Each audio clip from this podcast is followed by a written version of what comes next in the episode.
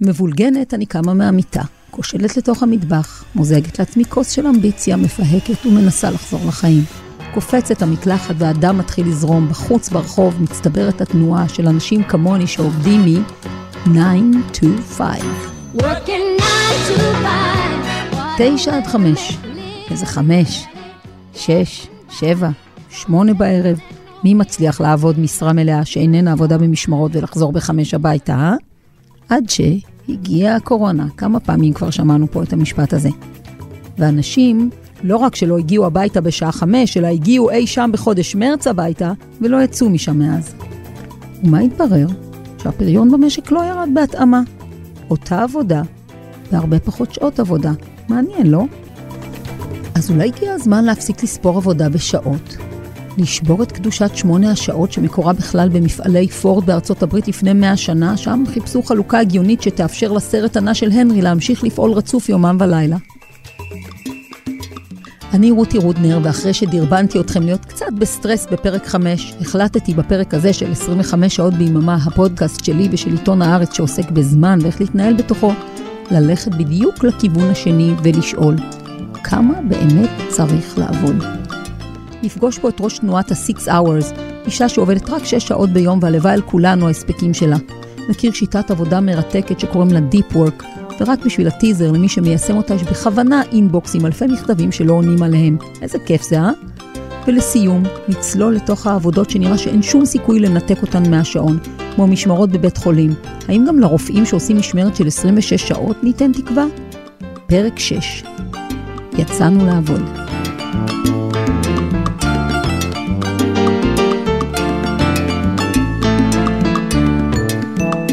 הרבה בישראל, בעולם ההייטק בעיקר, מכירים את הספר שהפך להיות סוג של תנ"ך מאת דיוויד אלן, Getting Things Done.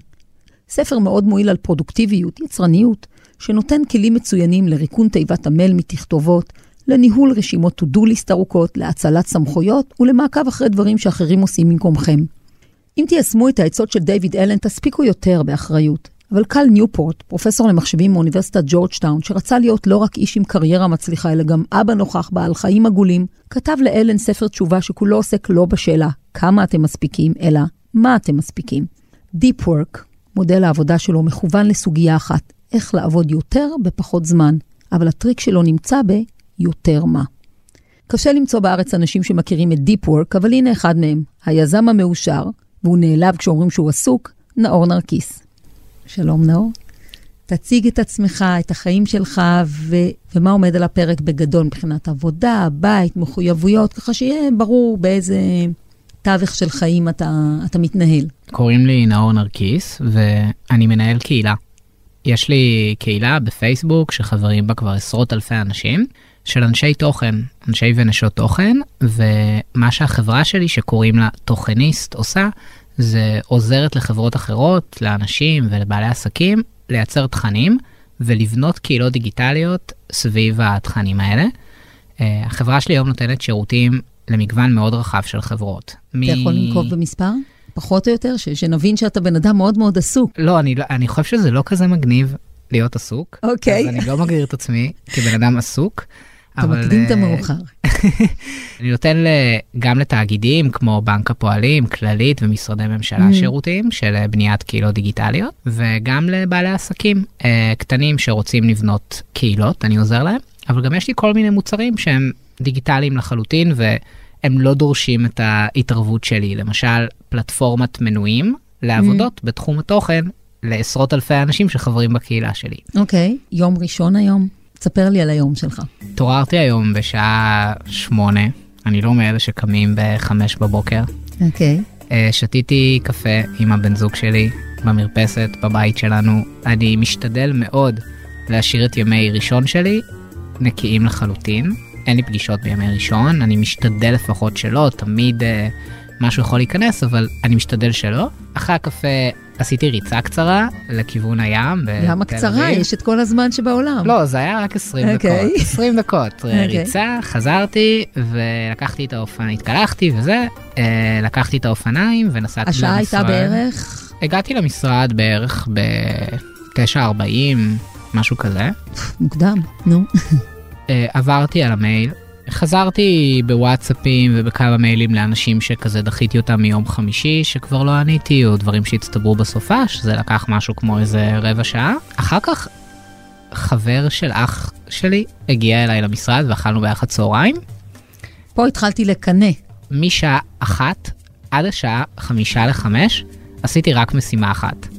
בניתי מערכת אה, אוטומציה חדשה לאנשים חדשים שמצטרפים לקהילה, ועדכנתי את המיילים הראשוניים שהם יקבלו לכל אחת מהקהילות שאני מנהל, וזה היה רצוף, עשיתי את זה מ-1 עד 5 ל-5, ואז רכבתי על אופניים לכאן, ואני ממש נשבע לך שאם הייתה עוד איזה פאשלה אחת במיילים, כנראה שלא הייתי שם לב שיש לנו את הפגישה, ויש מצב שהייתי מאחר, למרות שזה מאוד לא אופייני לי לאחר. אני מאוד לא ספונטני. אני לא מתחיל את השבוע ואומר, hmm, טוב, יאללה, אולי נעשה את זה, אולי בא לי את זה. יש לי תוכנית פעולה עד סוף שנת 2021 כבר, והיא כתובה, היא מסודרת, יש בלת"מים, יש שינויים, אבל אם אני אתכנן במוצאי שבת מה אני הולך לעשות השבוע, בסוף השבוע בדרך כלל תהיה תוצאה של בערך 80% מהדברים באמת יקרו. וככה אני לא נאבד לתוך דברים שאנשים רוצים שאני אעשה, ואני מתמקד בדברים שאני רוצה לעשות, וזאת גם הסיבה שאני אף פעם לא מתחיל את הבוקר בלפתוח את הטלפון. זה נראה לי אחת המחלות הקשות. רגע, אז קודם כל אמרת שלוש עד חמש שעות, זה מין אה, מכסה קבועה אצלך של הזמן שאתה צריך למלא משימות? זו מכפלה שחוזרת אצלך ביומן הזה? יש משימות שהן פשוטות, mm. והן לא דורשות ריכוז ברמה מאוד גבוהה. זה בעצם פעילויות שהייתי קורא להן shallow work. כאילו עבודה. רדודה. למשל, okay. אוקיי. לענות למישהו למייל, או mm. לקבוע פגישה, או לסדר משהו קטן בלוז, mm. או לאיזשהו איש מקצוע שצריך לקבוע איתו, זה לא משימה שאני אתמקד בה שלוש שעות. אז רק כדי שנסגור את הפינה של היום שהיה לך היום, הספקת לעשות מה שהיית אני צריך? אני סיימתי בצורה מופתית את כל האוטומציות שהייתי צריך, ובשעה חמישה לחמש, כשיצאתי לכאן, כבר כל הטסטים על זה שהאוטומציות עובדות אה, רצו וגרמו מדהים. לי לחייך. אז uh, אתה מיישם שיטה uh, שנקראת Deep Work. מצאתי מעט מאוד שיח לגביה בארץ. למרות שבעיניי היא נורא נורא מעניינת והיא נורא נורא רלוונטית לאיך באמת uh, לשנות את פרדיגמת יום העבודה ושעות העבודה, שזה הנושא של הפרק הזה. אז בוא תציג לנו את ה-Deep Work. נחשפתי אל הספר הזה של קל ניופורט לפני שנתיים בערך, מאוד הופתעתי מהספר שלו, כי זה היה הספר הראשון על Self-Help ו-Productivity שבאמת התחברתי אליו. כי בניגוד לכל ה-Getting Things Done, okay. אוקיי. ולהיות, uh, בעצם להיות עבדים של to-do lists ארוכות, שצריך לתקתק את כל הדברים מהר, וכאילו בסוף החיים שלנו יגיע מישהו ויגיד לנו, כל הכבוד, הצלחתם לסיים את כל המשימות בלוז. inbox zero. inbox zero, אני הכי לא inbox zero, אני ההפך המוחלט, יש לי 3,700 ומשהו מיילים, וממש לא מעניין אותי. אם בן אדם רוצה להגיע אליי, הוא ימצא את הדרך להגיע אליי, אני לא אומר את זה בקטע של מתנשא, וברור שאני עונה ללקוחות שצריכים, ואני עונה לחלק מהמיילים, אבל אני ממש לא מרגיש רע אם יש לי אוסף של מיילים שמצטברים להם, יש לי מלא כאלה. אז זה חלק מה, מהרעיון של ה-deep work, אז בוא, בוא... אז... תניח עוד כמה יסודות. אם למשל אתם מנסים uh, לפתור איזושהי בעיה מורכבת בחברה שלכם, או לתכנן uh, איך להביא אפיקי הכנסה חדשים, או איך לשפר את מערך המכירות, מספיק ובזמן שאתם עושים את זה, אתם תיכנסו באמצע לפייסבוק, או תבדקו כמה לייקים קיבלתם באינסטגרם, אתם תקטעו את היכולת שלכם לעבוד בצורה עמוקה. אז ה-deep work הוא בונקר מנטלי שנכנסים אליו כדי לעשות ממש. משימות מורכבות? זה state of mind שאתה מנתק את עצמך מהסביבה לכמה אתה... שעות. אני לא מדבר איתך כאן על ימים או חמש שנים להגיע למנזר בטיבט ולהתנתק מעולם. שלוש או ארבע שעות בלוז, חסומות. כמה חסומות טלפון. נאור? לא, חסומות ברמה שהטלפון שלי מחוץ למשרד. אה, אני מנתק את הווי-פיי מהמחשב וזהו. כאילו כל מה שיש לי, אני אגב גם לא משתמש בכלל בדברים דיגיטליים בזמן שאני עושה את זה, אלא אם כן המשימה היא דיגיטלית. אם נגיד אני רוצה לתכנן משהו, אפיק הכנסה חדש, אני לא אשתמש במחשב, אני אעשה את זה על דף. ואם אני רוצה לעשות אוטומציה, אני כן אהיה עם האינטרנט, אבל לא יהיה לי 200 טאבים פתוחים, יהיה לי רק טאב אחד פתוח, ואני אשתמש בתוסף לגוגל כרום כדי שאני לא אכנס בטעות לאיזשהו אתר אינטרנט של לקרוא חדשות, או לפייסבוק, או לטוויטר, או לכל מקום אחר. כי ככה אני אצליח להיות מרוכז במשך כמה שעות באותה המשימה, ואני בטוח שכל מי שיתנסה בזה ירגיש מדהים אחר כך. אימא שלך מתקשרת. הטלפון סגור? הבן זוג שלי מתקשר, אימא שלי מתקשרת, זה לא סגור, זה פשוט מחוץ לחדר, ואני אחזור עליהם אחר כך. זה כבר לא חדש לי, אז אני כן אחזור להתחלה שאימצתי, זה הדבר הראשון שעשיתי בעקבות קריאת הספר Deep Work, זה כיביתי את כל הנוטיפיקציות בטלפון שלי. אין לי, נגיד, אם מישהו שולח הודעת וואטסאפ, אז לפני ארבע שנים, אם הייתה נשלחת ליד הודעת וואטסאפ, אז צליל היה מבשר לי על זה. היום זה לא קיים. היום אני נחרד מזה כשלמישהו יש קול על כל הודעת וואטסאפ. כלומר, למה שלכל בן אדם ביקום תהיה גישה מיידית לתשומת הלב שלי? למה? אבל אין שלושה אנשים שאתה רוצה ש... שיהיה להם את הגישה המיידית? אני, שלא תוציא אותי בתור איזה... לא, אני... אני, אני זה... במערכת יחסים, יש לי משפחה, אני אוהב את החברים שלי, והם יודעים שאני חוזר אליהם אחרי שלוש או ארבע שעות, אני חוזר אחרי זה. אתה, אתה מאתגר אותי בסוגיה שאני תמיד מספרת לעצמי על עצמי, שעד שהיו לי את הילדים, יכולתי תמיד לסגור את הטלפון, ומאותו רגע שפתאום הייתה את האופציה שתתקשר המטפלת, או יהיה את הטלפון מהגן או מהמזכירות של בית ספר, כאילו איבדתי את היכולת לסגור את הטלפון, ומאותו רגע אני הייתי במדרון החלקלק. אני בעצם באה ושואל אותך שאלה אחרת. Okay. אוקיי. באמת, את לא יכולה שלוש שעות רצופות להיות לא זמינה? סיטואציות של חוסר זמינות, כמו טיסה למשל, בעידן שא' היו טיסות וב' היה בהם אינטרנט, או לא היה בהם אינטרנט, אז הייתי עוברת okay. אוקיי. את זה מאוד מאוד קשה. אציע לך משהו אחר. את מסכימה איתי שנגיד הודעות בפייסבוק את יכולה לוותר עליהן לשלוש שעות? כן. לייקים באינסטגרם את יכולה לוותר שלוש שעות? קשה, אבל יכולה. ולעשות מצב בטלפון שלך של do not disturb, חוץ משלושה contact שזה הילדים שלך, זה אני עושה. המשפחה וזה, את ב-90 אחוז איפה שאני הייתי שמח שאולי תתנסי גם. לפעמים כל מה שאנחנו צריכים זה כמה שעות של לשבת על אותה בעיה, ואומנם הדבר הבא שאני אגיד לא הוזכר בספר של קייל ניופורט, אבל כן המשכתי לקרוא mm-hmm. על זה, על הקשר בין שעמום ליצירתיות. היום אין לנו כמעט רגעים של נטו שעמום. אז... ומשהו שאני הבנתי אותו זה שאם אני יושב מול דף, ואני שואל את עצמי, מאיפה אני מביא עוד אה, רבע מיליון שקל השנה לחברה? ופתאום, אחרי כמה דקות, אני כאילו נתקע, וגרוע לי. וברגע הזה, רוב האנשים ייכנסו או לפייסבוק או לאינסטגרם או לאיזשהו פיד, ויגידו, טוב, אולי אני אסתכל על משהו ואז אני אחשוב. אבל אם אתם נתקעים על אותה בעיה שעה, פתאום משהו קורה. אתה המנהל של עצמך, אז אתה יכול להרשות לעצמך אה, לא לעשות shallow work, אבל מה, מה, מה תגיד למישהו שאתה יודע, הוא בתוך ארגון, הוא לא בעמדה מספיק בכירה שהוא יכול להחליט איזה מיילים הוא עונה ואיזה מיילים הוא לא עונה, הוא יכול לעשות deep work? תראי, גם לי יש לקוחות.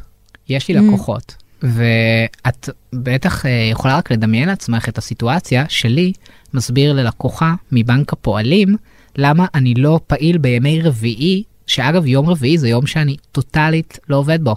אני לא עושה בו כלום. זהו, אז צריך להגיד שחלק ו... מהרעיון של קל ניופורט זה לעבוד יותר בפחות זמן. בהרבה פחות זמן. אז בוא, בוא תספר לנו uh, על, על העניין הזה של כמה פחות זמן, כי, כי זאת המטרה בעצם של ה-deep work. Uh, אני משתדל לעבוד uh, פחות זמן, אבל uh, כן להגדיל את הפרודקטיביות שלי בזמן נתון, ואני אסביר למה אני מתכוון.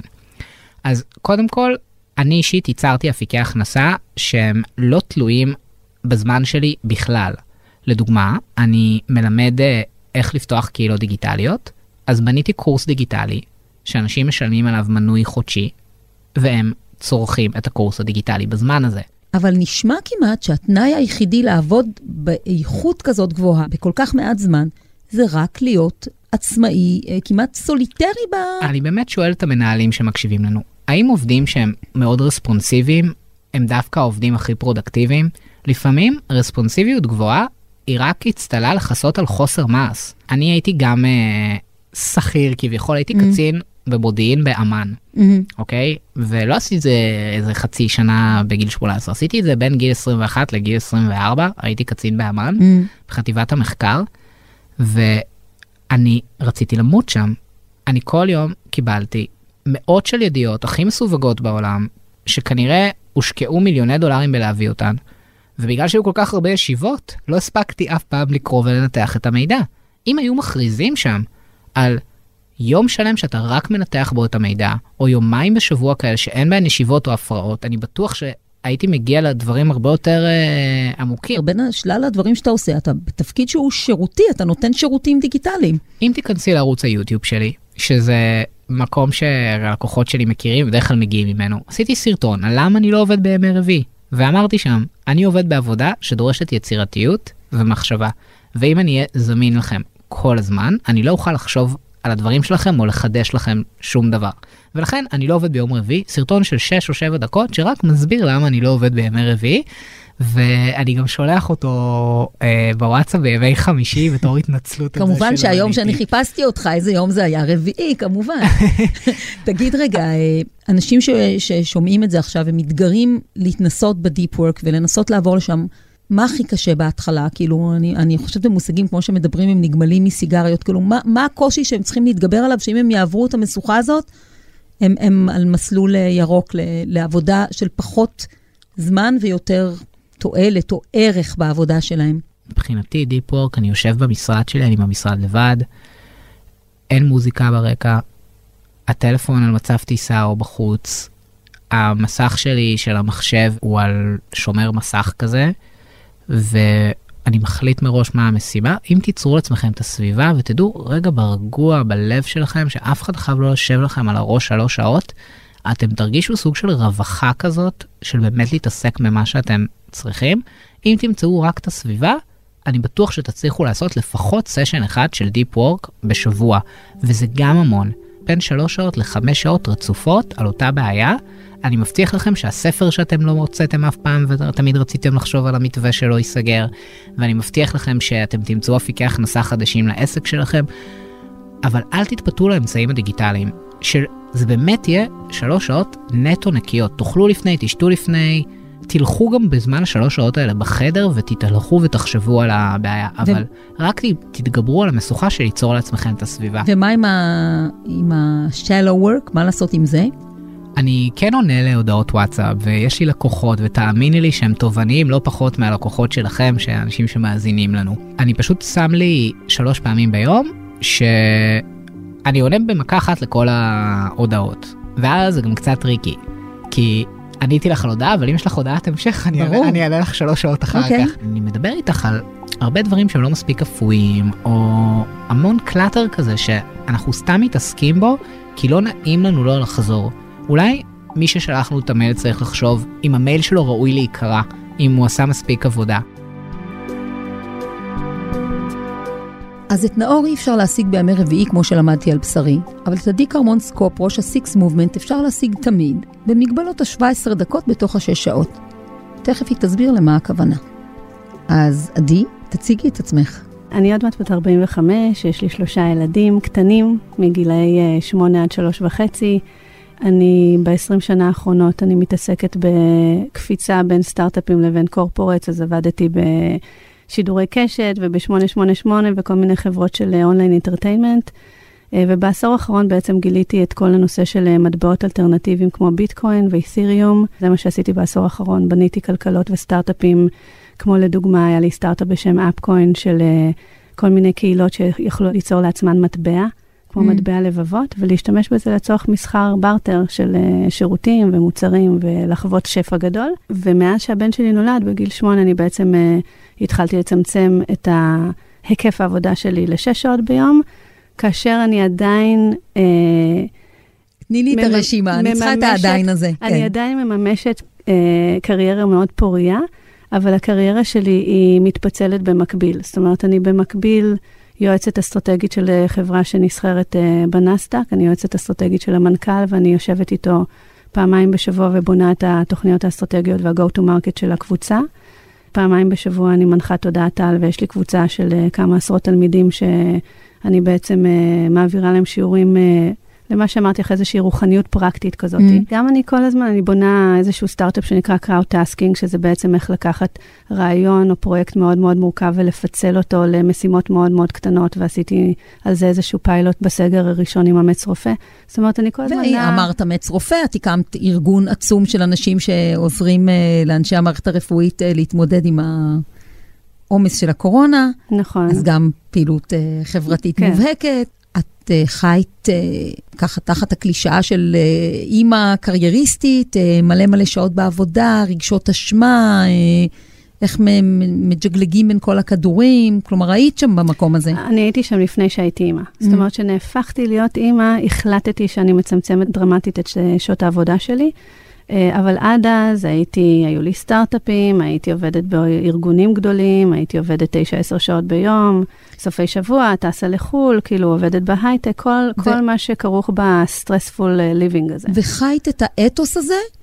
שבעצם ככל שאני אשאר במשרד ואני אעלה עשן ואני אענה ליותר מיילים וזה, אני כאילו אה, ארגיש עובדת באיזשהו אופן, שחלק מהזהות המקצועית שלי היא, היא, היא כרוכה בזמן שאני משקיעה בעבודה, או נמצאת בעבודה, או עושה כאילו שאני נמצאת בעבודה. הייתי חלק מתרבות ארגונית שמאמינה בזה, אבל אני תמיד הייתי סוג של לועגת לזה. זאת אומרת, מסתכלת על האבטלה הסמויה ועל המשחק שכולם משחקים, בכאילו לראות עסוקים ולמרוח את היום ולצאת להפסקות ארוכות של אה, ארוחת צהריים, אז תמיד הייתי קצת אאוטסיידרית בהסתכלות שלי על זה, אף פעם לא באמת חייתי את האתוס הזה.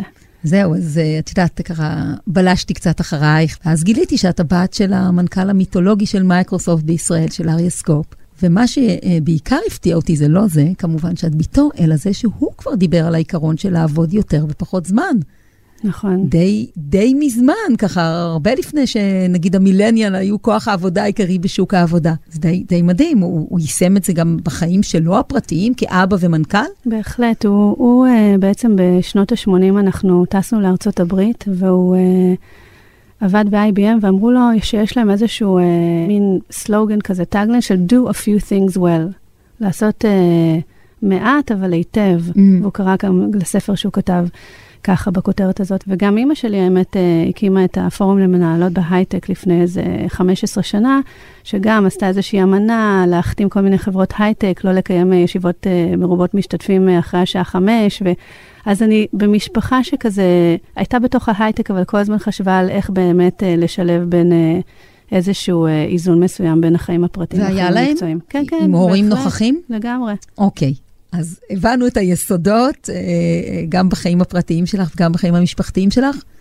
עכשיו תספרי כרגע על, ה, על הרגע הזה של ה-Six Movement, מה הקמת ומה הכללים הבסיסיים של התנועה שלך. כן, אז אני בעצם הסתכלתי סביבי, הייתי, אז עבדתי באיזושהי חברת אונליין אינטרטיימנט גלובלית, ישראלית, והסתכלתי מסביבי וראיתי שאין נתיב מילוט. זאת אומרת, שאם את uh, נשארת ב, בתוך המסגרת הזאתי, אז למעשה את, אה, אפילו אין לך חופשת לידה, הם היו נשים שהיו לוקחות חופשות לידה מאוד מאוד קצרות, ואת כאילו, את נרד, נדרשת כל הזמן למכור את כל החיים שלך וכל שעות הערות שלך לעבודה.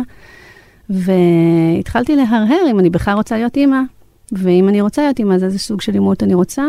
ובעצם אה, הבנתי שאני לא יכולה להמשיך במסלול הזה, ואני חייבת לעשות איזשהו קאט ולייצר לעצמי את המציאות או את השגרה היומיומית שלי.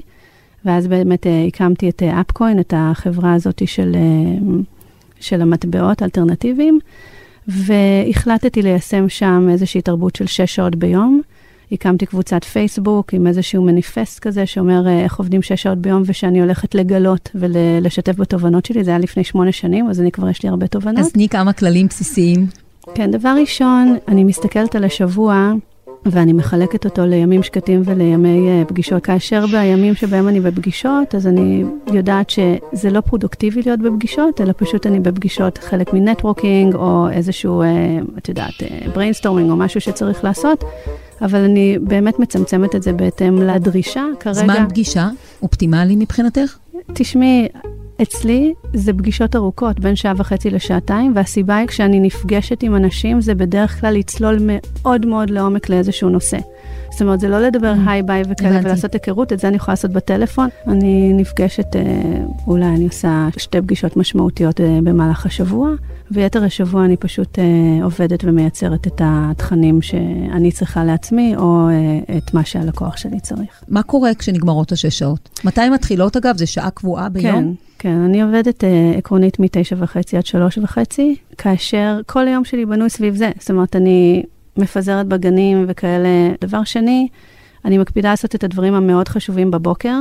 זאת אומרת, כל מה שמצריך ממש ממש brain power, ממש ממש חשיבה, אני עושה אה, בבוקר, כאשר אני עובדת באינטרוולים של 52 דקות ו-17 דקות אה, הפסקה. את תמיד, אה, את יודעת, את אומרת נורא בטבעיות ה-52 דקות ו-17 דקות, אבל עכשיו תסבירי לי, מה זה התזמונים המשונים האלה? יש כל מיני שיטות, זה מגובה במחקרים. פשוט הפוקוס שלך אחרי 52 דקות מתחיל לנדוד, ובאופן טבעי את תתחילי להיות קצת uh, distracted. כאילו, את תתחילי להסתכל בטלפון, או לרצות לקום, או לשתות משהו, לצאת לאיזה שיחת טלפון, ולכן אם את עושה את זה באופן uh, מובהק, כשאת מסתכלת וכשאת עובדת 52 דקות, את יודעת שהנה, בסדר, אני אמשוך עוד 8 דקות, אני עוד שנייה, יש לי 17 דקות הפסקה, את יודעת, בדרך כלל עובדים. זהו, אז טיימר? את יוצאת ל-17? זה, זה, כבר, זה? כבר חלק, זה חלק מהקצב לב שלי, זה אוקיי. כאילו, אני לא יכולה לעבוד כבר יותר משש שעות, המוח שלי מתפוצץ, וכאילו, אני לא יכולה לשבת יותר מ-52 דקות ברצף, אז זה חלק אז מה... למישהו חדש בסיקס מובמנט, איך הוא מודד 52 ו-17? כי זה תמיד יוצא שב-3 ו-12 דקות הוא צריך לחזור לעבודה. לא, אז שוב, תחשבי על זה שזה יום שבו יש לך יום שקט. את לא אמורה לצאת לפגישות, את לא אוקיי. מנוהלת על ידי איזשהו יומן שכל הזמן אומר, אוקיי. רגע, רגע, יש לך עוד שעה ו-17, ו... אז ב- בתוך ה- המסגרת הזאת, את יכולה לעשות איזה אינטרוולים שמתאימים לך. גם ארוחות צהריים שלי מאוד מאוד קצרות. ובאמת אחרי ארוחת הצהריים להבין שהפרודוקטיביות שלנו יורדת באופן משמעותי, ולכן אה, או לאכול משהו קל יותר, או באמת אה, לייצר את כל השיחות, ה brainstorm, הדברים היותר... אה, שפחות דורשים uh, כוח חשיבה. כמה אנשים היום חברים ב...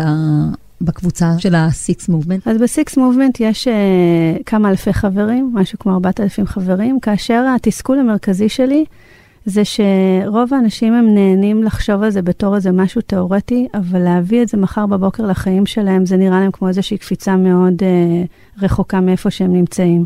ואני במהלך השמונה שנים שאני עובדת שש שעות, רותי, אני עבדתי בתור שכירה, בתור יועצת, בתור עצמאית, בתור פרילנסרית, בתור אה, יועצת לפי שעה, כל, באמת, אין כבר תירוצים להגיד, טוב, היא, היה לה סטארט-אפ משלה, טוב, היא... אוקיי. אמ, ובאמת ההחלטה היא וההבנה היא שאנחנו כולנו לא עם עיניים על הכדור הנכון, הכדור הנכון זה פרודוקטיביות, ומה שעובד ידע מסוגל לייצר. והכדור הזה צריך להבין שאחרי שש שעות אנחנו פשוט באמת נהיים פיתה.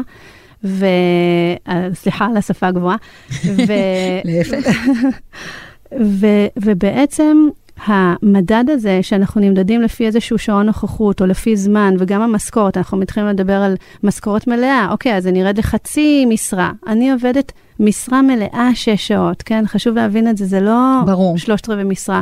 וכל ה... אמרתי לך, אני חוקרת הרבה את הקשר בין זמן לכסף. אין קשר, אין קשר בין זמן לבין כסף לבין פרודוקטיביות. ברגע שאת נותנת המון המון ערך, את אמורה לקבל את השווה ערך שזה כסף, ואת נותנת כמה שעות שאת צריכה בשביל לתת את, ה, את הג'יניוס שלך. לא. את לא בהשתקה דיגיטלית? לא. מותר uh, להציץ בפייסבוק, או בטח ב-17 דקות? תשמעי, אני, אני, אה, בחודש האחרון אני די uh, סגרתי את הפייסבוק, אני נכנסת רק לראות אם יש נוטיפיקציות ולאשר כל מיני דברים בקבוצות שאני אדמין שלהם, כי פשוט ראיתי שאני לא נתרמת מהמידע שיש לי בפיד.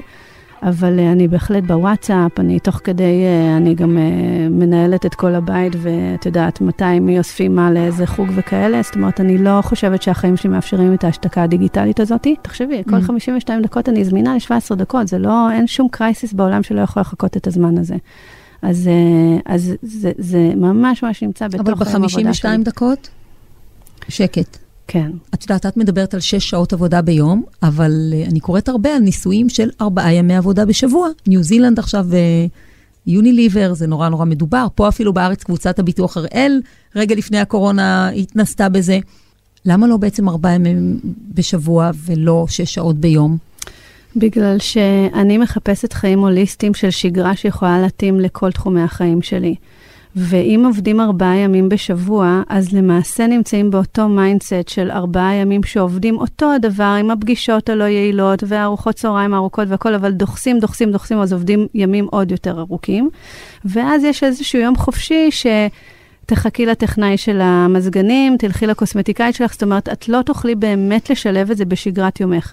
אני, לעומת זאת, כל יום בארבע וחצי נמצאת עם הילדים שלי מבחירה, מסיעה אותם לחוגים, משחקת איתם בבית, הולכת בערב למדיטציה. זאת אומרת, החיים שלי כל יום אצלי, הוא השילוב בין החיים האישיים למקצועיים, הוא, הוא הוליסטי בתוך אותו יום, ולא באיזשהו מערך שבועי או חודשי.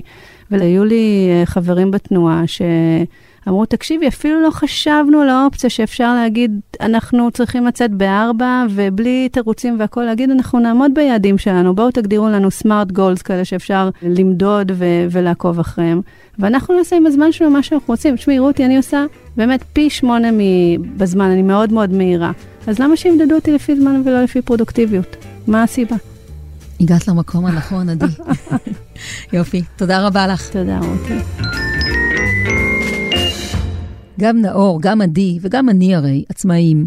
כולנו מאחלים למנהלים ולשכירים Deep Work או Six Hours, אבל נראה שהדרך לשם עוד ארוכה. סטפן ארסטול, יזם מקליפורניה, התפרסם לפני כמה שנים כשהעביר את העובדים בחברה שלו לחמש שעות עבודה ביום.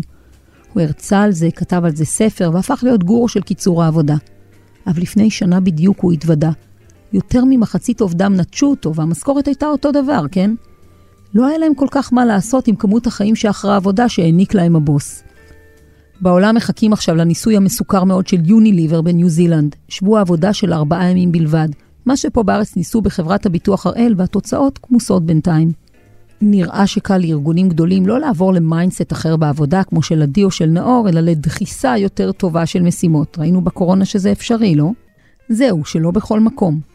מקומות כמו בתי חולים, שבהם אי אפשר למדוד את העבודה במשימות או בתפוקה. האם בעוד עובדי הידע יקבלו אוויר לנשימה, ימשיכו בענפים מסוימים לספור הכל לפי שעה? לקחנו לדוגמה אולי את המקרה הכי קשה שיש בארץ, תורנויות המתמחים לרפואה. ברק לוי סגל הוא מנכ"ל מרשם, ארגון המתמחים. חשבתי על זה שלהזמין מישהו כמוך אה, לפרק שעוסק בקיצור יום העבודה ושבוע העבודה זה כמעט אכזרי, כי אתה מנהל את המאבק של המתמחים, שלא רק שהם לא עובדים שמונה שעות ביום, חמישה ימים בשבוע, הם עובדים 26 שעות ביום, או בשתי יממות, וקצת. ביום וקצת. בואו נחשוב רגע ביחד, בעידן שבו מתחילים לחשוב על uh, לחשב עבודה לפי התוצאות שלה ולא לפי שעות. מה עושים ממקום כמו בית חולים, שבו בעצם צריך פשוט לכסות שמיכות של זמן בכמות מסוימת של אנשים? היסטורית, עשו תורנות מאוד מאוד ארוכות. אה, יש מקומות שאפילו residents היה הביטוי המתאים, כי הם אה. היו גרים בתוך בתי החולים. אז זה מזה הביטוי residents? ככה אני הבנתי, ככה קראתי והבנתי, אבל זה גם... לכל צופי גרייז אנטומי, אתם אה, מבינים שיש פה משהו, אז אנשים היו גרים בבית חולים. כן, אז התחילו בתורנות מאוד מאוד ארוכות, ולאט לאט מתחילים לקצר אותם. דרך אגב, פעם היו 32 שעות. אמרו שזה יהיה טירוף מערכות אם יקצרו ל-26, אנשים ימותו, בתי חולים יישרפו. מתקפת זומבים כנראה, הכל באמת ייחרב, ועובדה שלא נחרב. אז אני רק שנייה עוצרת אותך כדי להבהיר. בחשיבה מאוד פשטנית, מה שנדמה לי שעושים זה לוקחים את כמות המתמחים, מחלקים למספר השעות, וזה כמות השעות שהם עובדים בעצם, לא? כן. אז המחשבה הישרה והפשוטה אומרת שהדרך היחידה להקל על חייהם זה להוסיף עוד אנשים לגמרי. על אותם שעות.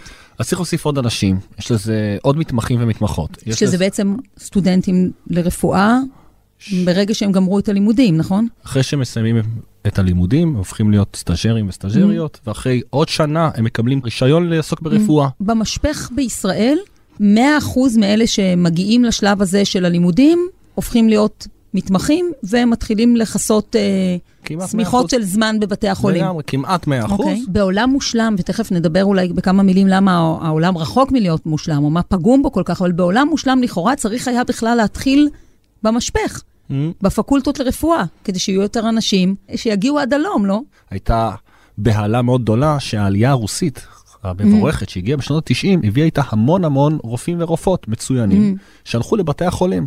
בשנים האלה, רובם ככולם יוצאים לפנסיה, עברו 20-30 שנה, נכון? אוקיי. הרי הירידה עכשיו הולכת להיות מאוד מאוד תלולה. אז חוזרים ל-32 שעות נראה לי. תכף, כמו שאתה מדבר. צריך להגיד על זה מילה, כדי שלא נהיה על אה, קרקע של רק לדבר ב- באופן. מופשט על הבעיה. זה משהו שיודעים היום מחקרית להגיד שהוא לא רק משבש את חייהם של המתמחים, אלא הוא גם פוגם בעבודה שלהם, ב- בביצועים, ב... יש מחקרים באוכלוסיית הרופאים והרופאות, כמי שעושה תורנויות ארוכות, דרך אגב לא רק שם, בכל מקצוע Mm. בעולם, אז יש להם יותר סיכוי לשבץ, התקפי לב, גירושים, השמנה, הפלות, דיכאון, כמובן תאונות דרכים, אם אתה עולה אחרי זה על, על הרכב. עדויות לרוע מצבם של הרופאים אפשר למצוא בווידויים של מתמחים, עמוד פייסבוק שבו הם משתפים באופן אנונימי על קשיי ה-26 שעות. וידוי מספר 1855. התעייפתי, לא רוצה להיות רופאה יותר. בסוף ההתמחות מאוד קשה, אין סוף תורנויות, בניסיון גם לתחזק משפחה עם ילדים. אני כועסת על משרד הבריאות וארגוני הרופאים, הרופאים והרופאות הבכירים, הפקולטות. אתם אמורים לדאוג לנו, גרמתם לי לשנוא את המקצוע, גרמתם לי שלא אכפת לי מהמטופלים, רק שיפסיקו לבוא על כל שטות בשלוש לפנות בוקר. כשאני בעבודה כבר בשעה שבע בבוקר יום לפני. עייפתי, וזאת אשמתכם. אין לנו פה בעצם איזושהי קבוצת ביקורת שאפשר להגיד, הנה, מתמחים שעברו את התקופה הזאת בצורה יותר נורמלית, והנה, המלר"ד, המיון באסותא, עושים תורנות של תשע שעות, לא התהפך העולם. אסותא באשדוד. אסותא באשדוד, בית חולים שהוקם לפני כמה שנים, הגיעה לשם מנהלת אוסטרלית, מאוד נחשבת בתחומה, אחד התנאים שלה היו, אני לא מוכנה לעשות 26 שעות, אני עושה 9 שעות. וזה עובד להם. כמה שאני מכיר, עוד לא שמעתי שיש יותר אשפוזים חוזרים, או חס ושלום מיטות, מלשון מוות, באסותא אשדוד, במיון של אסותא אשדוד, לעומת מיונים אחרים. כמובן שזה ניסוי גם מאוד מורכב, הרי יש את האיכות גם של המומחים ושל הרופאים עצמם ושל ברור. המכשור הרפואי, כאילו, זה זה ניסוי מאוד מארג מורכב. שלם. המאבק הזה הוא מאבק חם. כל המתמחים מגויסים אליו? רוב המתמחים, עשינו מספר אה, שאלונים שהגיעו, לא זוכר איזה, אלפיים ומשהו איש ענו, מתוכם חלק היו מתמחים, סטודנטים, סטאז'רים.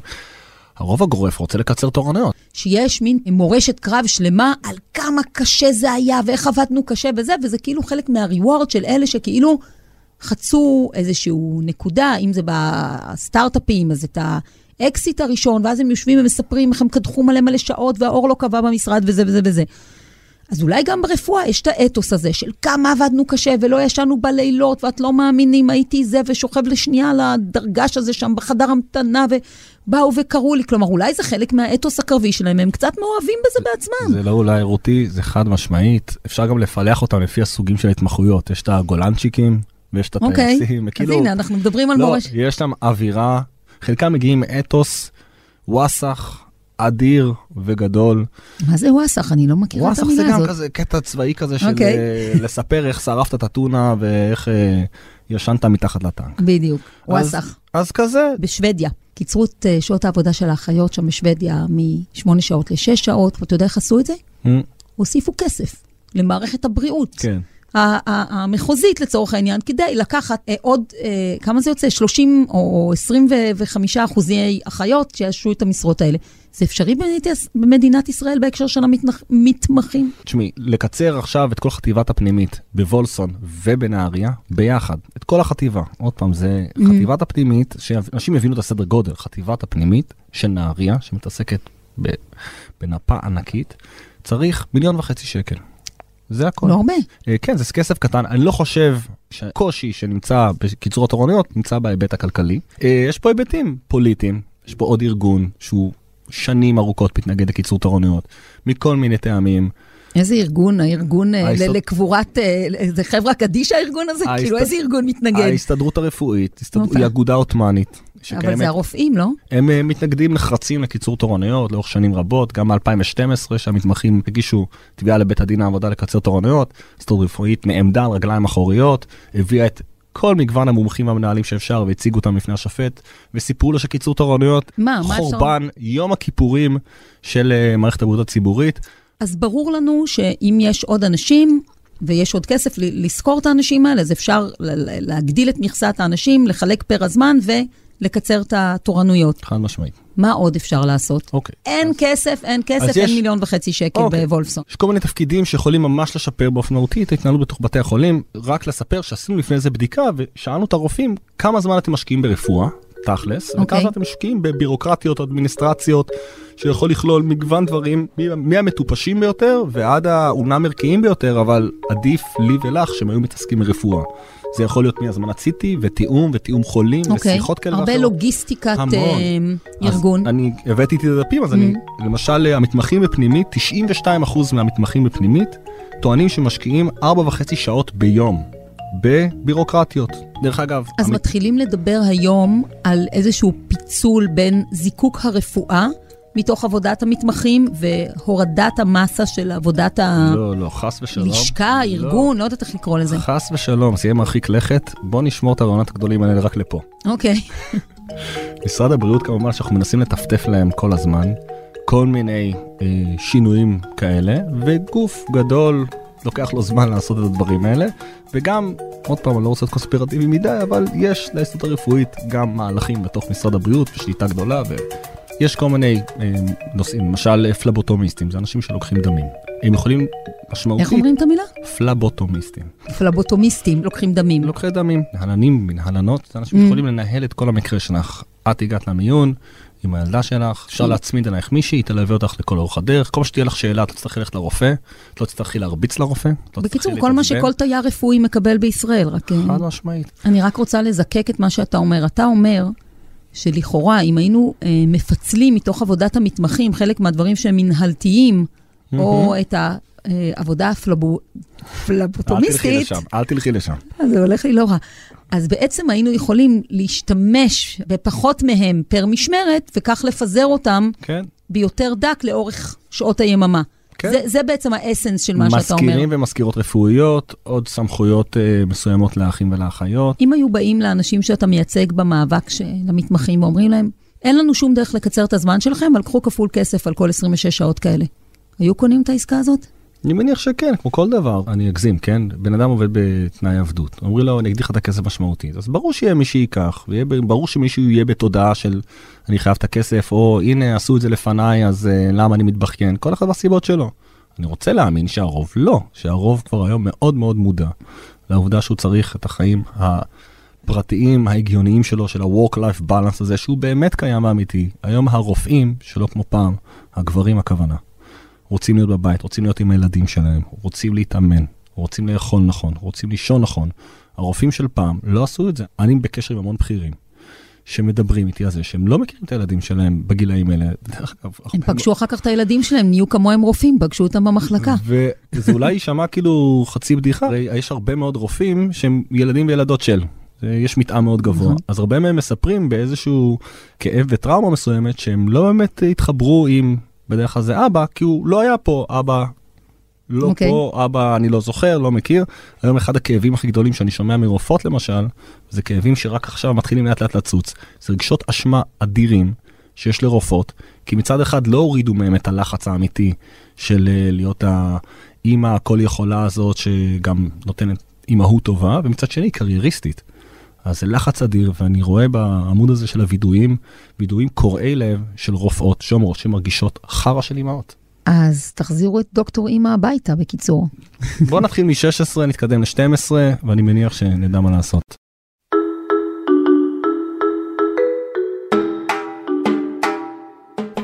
השאלה כמה צריך לעבוד היא בעצם השאלה מה זאת עבודה. הרבה מהחיים שלנו מתוונתים לפי שעה. הרי היומנים של כולנו מלאים בסימונים שקופים של שעות היום העגולות. קל לקבוע, קל לחשב, קל להרגיש לכאורה תמורה לאגרה. אבל בענפים מסוימים כבר מתחילים לשבור את השעה. טיפול פסיכולוגי למשל בצ'אט, ב Talkspace וב BetterHelp, מיזמי טיפול אונליין ששוברים את המסגרת. או אימוני כושר קצרים, כי מתברר שאחרי זמן מסוים הגוף כבר יוצא מהמצב המיטבי למאמץ. נגענו פה בכמה רעיונות בעזרת אנשים שהעזו לצאת מהיומן הקולקטיבי, אבל הכי חשוב אולי זה לעצור לחשוב. מה אנחנו עושים על אוטומט? איזה פגישות מיותרות? איזה מייל הוא סתם ברבור ואפשר להתעלם ממנו? מה המשימה שלנו? כמה היא דורשת באמת? איפה לעשות אותה? ואיך לתת את הזמן הזה בצורה הכי טובה? אצל עדי זה 52-17, אצל נאור זה בונקר של שלוש שעות, ואצל שניהם יש הרבה סינון של מה לא, כדי לעשות את המיטב במה שכן. קראתי פעם משפט יפה. מדברים על חיי העבודה שלנו, חיי המשפחה שלנו, חיי החברה שלנו, אבל היי, אין לנו שלושה חיים, אלא אחד.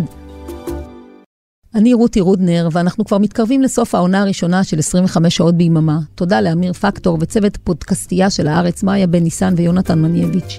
אפשר להאזין לפודקאסט באתר הארץ, בספוטיפיי, אפל פודקאסט, גוגל פודקאסט, ואצלי באתר שנקרא 25 שעות ביממה.